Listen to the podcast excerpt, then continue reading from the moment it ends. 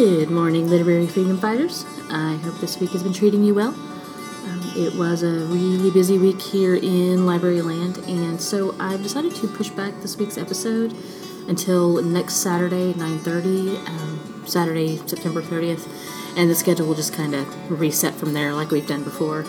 Um, the Stocking family is actually going to be spending some time together, uh, so we're going to do some family stuff and have family dinner and hang out and, you know, do things that we don't get to do nearly enough because living in a bunker and fighting for your life and for your freedom takes a lot of time.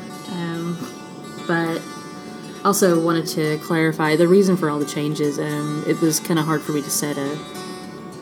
It's kind of hard for me to have a set specific always every, you know, twice a month schedule, um, especially this summer because my my shift schedule was was a little different and always kind of changing. Um, so I had to figure out the most opportune day, and then now that um, classes have started back up, I had to to adjust for that again. So that's why the schedule is always changing. Um, if we can all remember that I am still very, very new to the podcast game, I'm still learning.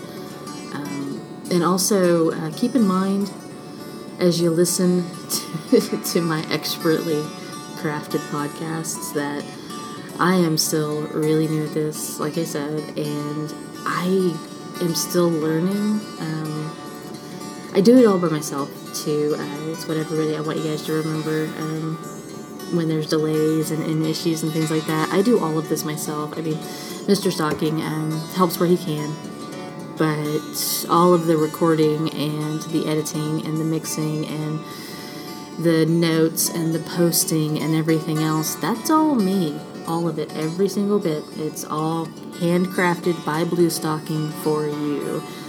Um, so there's going to be mistakes and there's going to be errors and there's going to be delays if I've got, you know, five assignments that are due uh, and laundry and all of the other things that go into keeping a bunker safe and secure and you know happy. So um, we'll get back on track next weekend. And like i said the schedule will just shift ahead from there.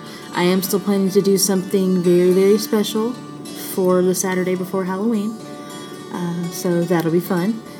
And i guess um, that's really it. I just wanted to let you guys know that I know I was having a bit of an existential crisis on Twitter and Facebook this week about why am I here and why am I doing all this.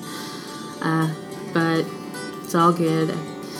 There's a couple of uh, really amazing people reached out, people that I didn't know were listening and that are listening, reached out and had a chat with me, and we're all good. So I hope you all have a fantastic and amazing weekend. I hope you have a wonderful, wonderful week.